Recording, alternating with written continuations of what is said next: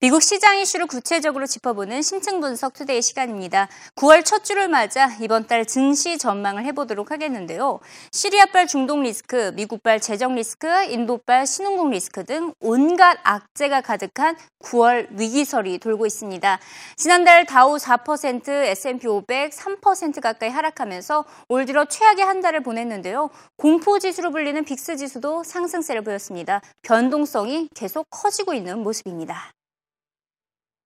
Well, we're definitely seeing a rise in volatility. You just saw a graph there of the VIX, and it certainly has popped over the last couple of weeks here, being up 2 out of the last 4 weeks. And basically what you're seeing here is volatility rise, people getting nervous about the situation here. We saw that start to trickle in the small caps a couple months ago. We saw volatility slowly rising there and fear rising in the small caps. It's starting to spill over to some of the larger caps right now. And certainly there's a little bit of worry. I mean, August was a horrible month for the markets here right now. You know, you're talking about the S&P down almost 3% on the month, the Dow down even worse. So certainly that is going to capitulate some fear. Now, I don't think we've seen all that fear just hit this capitulation. There's maybe some sell-off more to go in the market here. We haven't really seen that volatility spike that we normally see in October and November.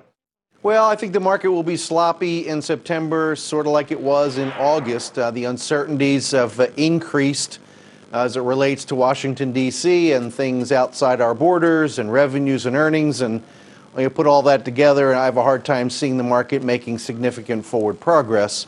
However, with the economy still making forward progress, stocks not expensive relative to the alternatives, and lots of cash on the sidelines, I have a hard time seeing big downtime either. 전반적으로 불확실성이 가득한 변동성이 큰 9월장이 될 것이다라는 의견이었는데요. 구체적으로 짚어보도록 하겠습니다. NH 농협증권 김종수 연구위원님 모셨습니다. 안녕하세요. 네, 안녕하세요. 네, 무엇보다 이 공포지수로 불리는 빅스 지수가 두 달 만에 최고치를 경신을 했단 말이에요. 네. 빅스 지수가 시사하고 있는 것은 어떻게 해석을 할 수가 있을까요? 예, 네, 그 시카고 옵션 거래에서 나오는 변동성 지수죠. 대표적으로 저희 글로벌 금융시장에서 이 지수를 많이 보는데요. 일단은 이 옵션 가격을 이용해서 나오는 지수이기 때문에 이게 어떤 시장의 변동성이 커질 때 올라가는 현상이 있습니다. 그러다 보니까 이제 급등하기 때문에 공포지수 이렇게 좀 보통 이야기를 하는데요. 최근에 지금 빅스 지수가 지금 꾸준히 조금씩 올라가고 있습니다. 역시 이제 그 앞서 말씀하신 것처럼 그 연준의 양적 완화 축소 우려라든가 뭐 인도네시아 신흥국 그 외환 위기설 또 뭐 시리아 공격, 인박 뭐 이런 여러 가지 재료들이 지금 동시에 터져 나오면서 네. 계속 증시에 좀 변동성을 가중시키고 있고 이게 바로 이제 올려주고 있습니다. 지금 빅스 지수가 현재 지금 한 17포인트 정도를 지금 나타내고 있는데요. 네. 사실 이 레벨은 그렇게 높은 수준은 아닙니다. 유로 재정 위기가 있었던 2011년 하반기 때 이 지수는 한 50포인트까지 상승을 했고요. 리만 사태 당시에는 80포인트. 또 좀 오래전으로 돌아가면 아시아 외환위기 때 1997년도에는 한 40까지도 올라갔었습니다. 그렇게 봤을 때 그 아직 우리만 수준은 아니다 이렇게 볼 수 있고요. 97년 이후 좀 평균을 봤을 때는 이게 포인트 한 22포인트라 아직은 뭐 그렇게 단순히 그 절대적 인덱스 지수로 봤을 때는 아직 그렇게 염려스러운 수준은 아니라고 볼 수가 있습니다. 그런데 사실 이 빅스 인덱스는 미국 주식시장에서 거래되는 주식시장 변동성이라고 볼 수가 있거든요. 네. 이제 엔화 3개월물짜리 그 환율의 변동성이 나타나는 지수가 있습니다. 이 지수는 현재 지금 한 13포인트를 나타내고 있는데 이 포인트 레벨은 97년 이후에 평균 11포인트를 넘어서는 수준입니다. 최근에 그 인도나 인도네시아의 어떤 그 외환 위기설이 불거지면서 이 지수가 좀 급등을 했거든요. 아무래도 그 엔화 자금들이 회수하면서 나타난 외환 시장 변동성을 좀 반영해 준 것 같습니다. 그래서 상대적으로 신흥국과 관련된 관련이 낮은 빅스 인덱스는 좀 상대적으로 덜하지만은 역시 이제 그 신흥국의 어떤 그 금융시장과 관련이 깊은 엔화 자금을 보여주는 이 엔화 FX 인덱스는 변동성은 상대적으로 높습니다. 따라서 현재 지금 글로벌 금융시장에 나타난 이 빅스 인덱스로 놓고 봤을 때는 직접 신흥국과 관계는 없지만은 여전히 그런 불안감을 내재적으로 좀 담고 있다. 이렇게 봐야 될 것 같습니다. 네, 우선 17포인트인데 과연 이번 달 안에 또 20포인트를 넘어서게 될지 그때 되면 또 부각이 될 것으로 보이는데요. 앞서 언급하셨다시피 지금 9월 달에 남아있는 변수들이 너무나도 많습니다. 대표적으로 몇 가지 직접 짚어주시죠. 네. 일단은 한 서너 가지 정도로 정리해 볼 수 있는데, 일단 뭐 지금 시장에 계속 반영됐죠. 미국 양적 완화 그 축소 우려에 대한 두려움이 좀 많이 있습니다.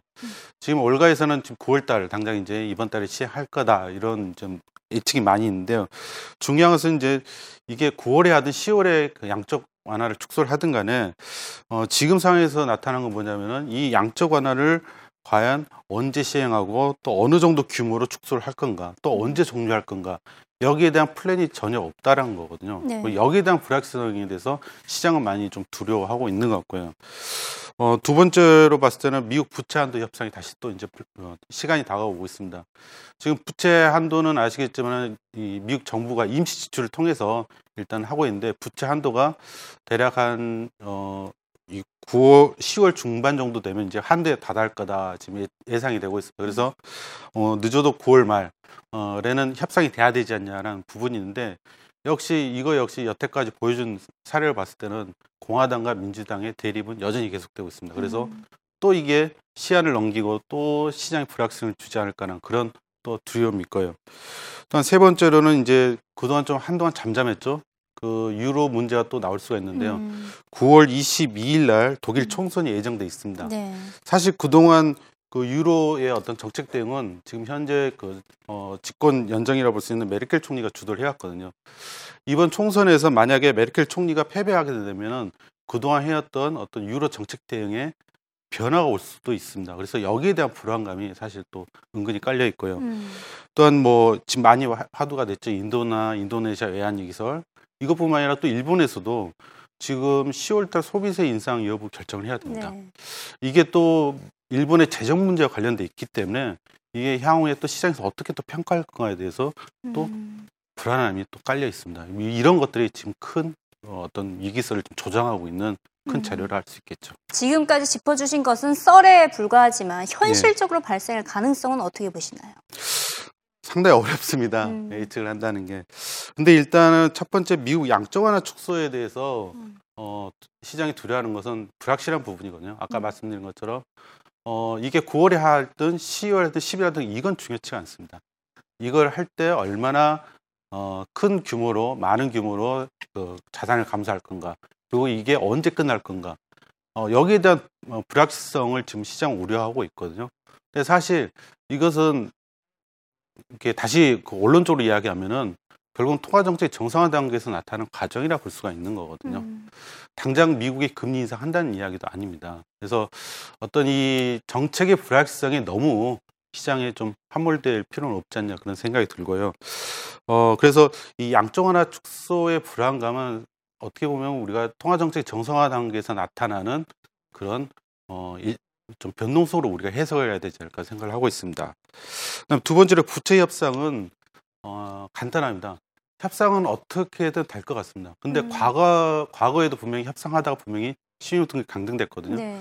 근데 이번은 좀 다른 게 뭐냐면 미국 재정이 개선되고 있습니다. 그러니까 경기가 회복이 되면서 재정 수지가 개선되고 있기 때문에 과거와 같은 그런 시장의 어떤 두려움과 긴박함을 주지는 않을 거라는 점이거든요. 또한 세 번째 동일 총선 부분은 사실 지금 메르켈 총리의 인기가 상당히 좁습니다. 그러다 보니까는 이 집권 연립 정부의 표가 과반수를 넘었을 걸로 지금 콜이 나오고 있고요. 상대적으로 야권은 계속해서 지금 투표 지지율을 좀 떨어지고 있습니다. 그래서 어떤 뭐 여기에 대한 그 유로 정책 변화 리스크는 사실 좀 너무 앞선 기후 아닌가 좀 그런 모습으로 볼 수가 있습니다. 그다음에 아시아 신흥이 부분은 사실 미국 양적 완화 관련돼서 불건지 부분이거든요. 그래서 미국 양적 완화에 관련된 불확실성이 완화되면 이 부분도 같이 좀 완화될 수 있는 여지가 크다라고 볼 수 있을 것 같고요. 일본의 그 소비세 인상 여부는 결국은 일본의 어떤 재정 의지를 좀 확인해주는 부분이라고 볼 수가 있습니다. 만약에 일본이 그 재정 의지를 후퇴한다면 그동안 했던 일본의 어떤 정책들이 다 물거품이 될 수가 있습니다. 그렇기 때문에 지금도 뭐 아베 총리라든가 정책 당국자들이 계속 예정대로 할 거라는 발언을 하는 게 결국은 지금의 정책을 계속 뒷받침하기 위해서라도 이건 할 수밖에 없다고 생각이 들거든요. 그래서 지금은 이게 아직은 이제 구체화되고 실행된 단계가 아니기 때문에 시장 거기에 대해서 두려워한 거 아니냐 생각을 합니다. 아무래도 그렇게 봤을 때는 좀 현실화는 좀 너무 지나친 게 아닌가 다시 말해서 증시에 이제 이런 격언이 있습니다. 알려진 악재는 더 이상 악재가 아니라는 말이 있거든요. 네네. 그동안에 이런 자료들 시장이 어느 정도 지금 소화하는 과정을 본다면은 사실 이런 자료들이 나왔을 때는 그렇게 큰 위기가 아닐 수가 있지 않을까 그런 생각이 듭니다. 네, 특히 이번 주 시장이 가장 주목하는 것은 미국의 고용 보고서를 빼놓을 수가 없습니다. 네. 이 밖에도 뭐 ISM 제조업 지수, 뭐 자동차 판매 여러 가지 이제 경제 지표가 줄줄이 나오고 있는데 이런 상황에서 연준의 이제 양적 완화 정책 축소 여부가 결정될 네. 것으로 보입니다. 경제 지표, 특히 고용 보고서 어떻게 예상하시나요? 네, 지금 이번 주 금요일이죠. 8월 고용 지표가 발표되는데 일단은 비농 고용은 이제 18명에서 견조한 양호한 증가세를 보여주고 있습니다. 근데 이 고용 증가세보다는 더 주목해야 될 것은 실업률이 아닌가 생각을 하거든요. 네. 7월 실업률이 전월보다 0.2%포인트 떨어져서 좀 빠르게 떨어졌습니다. 물론 이제 여기에 대해서는 뭐 구직폭이 여러 가지 해석이 있을 수 있지만은 어쨌든 실업률이 만약에 8월에 더 떨어진다면은 이거는 또 시장의 또 양적 완화 축소를 뭐 9월에 할 거고 또 빨리 할 수 있다. 뭐 이런 우려를 좀 준다는 점에서 주목 봐야 될 것 같고요. 네. 이 밖에도 뭐 ISM 지수라든가 8월 자동차 판매도 발표되는데 전반적으로 경제 지표들이 주는 이펙트는 그렇게 강하지 않을 것 같습니다. 그중에서 우리가 또 한 가지 봐야 될 게 뭐냐면은 그 연준의 그 경기 평가의 변화 여부인데요. 이번 주에 미국의 베이지북이 발표가 되거든요. 그동안 이제 그 7월 FOMC 이후로 미국 경제 지표들이 약간 슬로우다운하는 약간 둔화되는 모습을 보여줬기 때문에 미국 연준이 그동안의 경기를 어떻게 인식하냐 이 부분도 양적 완화 축소를 좀 늦출 거다 그런 또 기대를 또 나올 수가 있거든요. 그래서 이 두 가지를 좀 주목해서 봐야 되지 않을까 생각이 듭니다. 네, 이런 양적 완화 정책은 미국뿐만 아니라 신흥국 시장에도 바로 직격탄을 주고 있습니다. 신흥국 통화 가치가 급락을 하고 있는데요. 이를 둘러싼 우려감이 점점 커지고 있습니다. 하지만 오히려 이들 통화 가치가 급락한다는 것은 저평가됐다는 것을 의미하는 동시에 수출 호조로 이어질 수 있기 때문에 내년부터는 신흥국 경제가 호전될 것이라는 낙관적인 전망도 나오고 있습니다. I see where some of the argument comes from. I mean, if you start looking at valuations, whether that's on the equity market or on the currency, I think after quite some time, we can sort of safely say that the rupee is inexpensive. When you look at, you know, the range of, classic currency valuation models, we haven't been able to say that for a long time. And similar on the equity market, I mean, PE valuations are down to, the lower end of their historical range. And look, given earnings, maybe at least partly at risk from higher rates, but I can see the argument that, there is value emerging, but I think it is a question of risk appetite, and I think it's a question of, not expecting a rebound to occur very soon. For us, like we said, we see some value emerging, but the catalyst is clearly absent at the moment. 네, 인도 루피아 가치가 급락하면서 외환위기가 아니냐라는 우려감이 커졌는데 다른 시각으로 돌려서 봤더니 오히려 통화 가치가 저평가된 것이다. 이렇게 판단을 했습니다. 어떻게 생각하시나요? 아무래도 이제 이 밸류에이션이라는 부분은 사실 펀더멘털이 입각하고요. 펀더멘털은 사실 시장의 상황보다는 좀 느리게 반영하는 경우가 많습니다.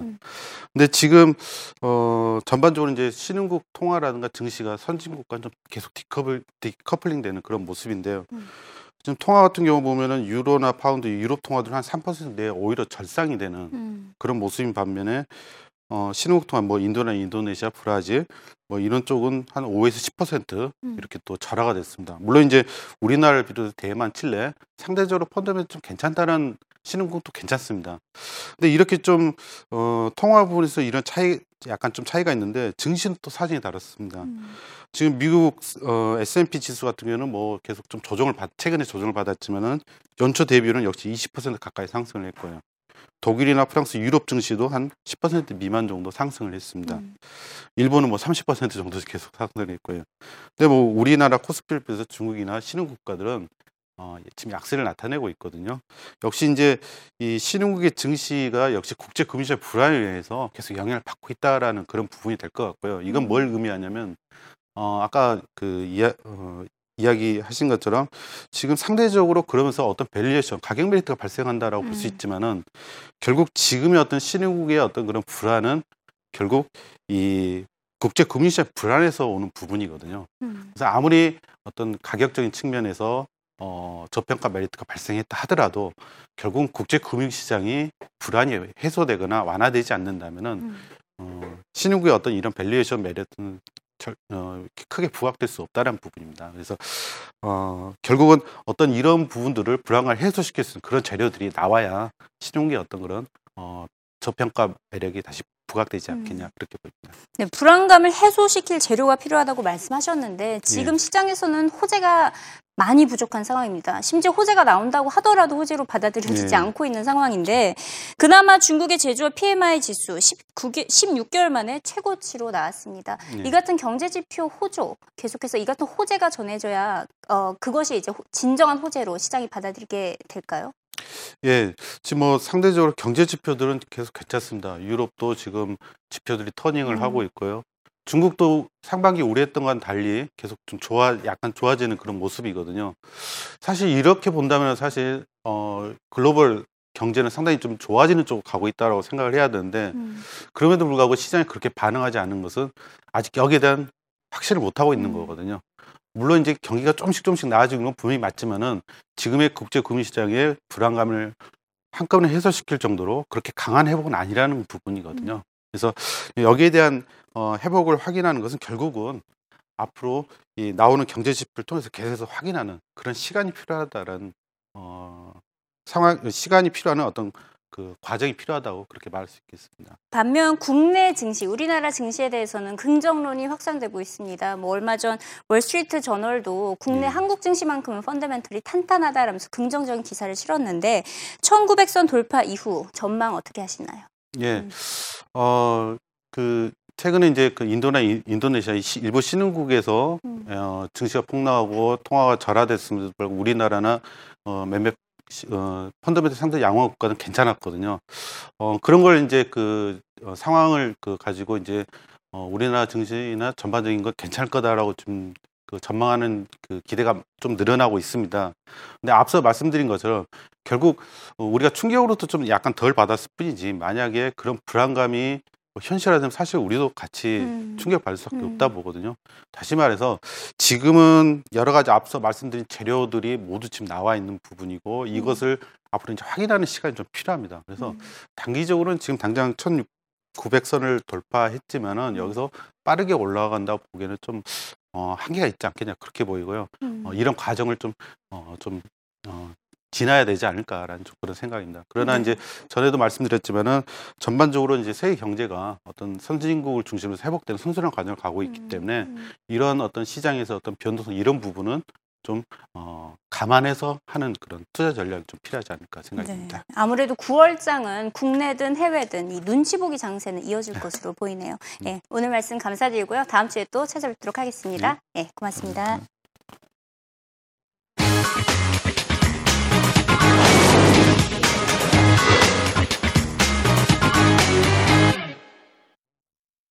네, 앞서 9월 달에 예정되어 있는 다양한 이벤트를 짚어봤는데요. 다양한 악재 가운데 최근 시장에 가장 큰 불안감을 안겨주고 있는 시리아 분란에 대해서 구체적으로 짚어보도록 하겠습니다.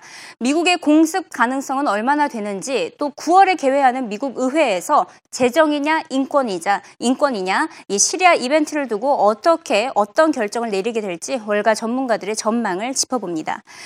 최근 시장에 이런 말이 들리고 있습니다. CNBC에서는 시장에 다이나믹 듀오가 나타났다라고 말을 하고 있는데요. 자, 우리가 생각하고 있는 최자나 개코가 아닙니다. 바로 시리아와 연준입니다. 보시다시피 Syria and Fed Hangover Market. 시리아 사태와 연준의 양적 완화 축소, 이 불확실성 두 가지가 시장의 눈치 보기 장세를 형성시키고 있다라는 분석인데요. 의회가 다시 열리는 9월 9일 이후에 시리아와 부채 상한선에 대한 큰 그림 이 그려질 것으로 보이고요. 또 FOMC 회의가 마쳐지는 18일 이후에 양적 완화 정책 기조에 대한 명확한 답이 나올 것으로 보입니다. 이번 달은 불확실성이 가득한 한 달입니다. 마음의 준비 단단히 하시길 바랍니다. 지금까지 이승희였고요. 내일 이 시간에 다시 돌아오도록 하겠습니다.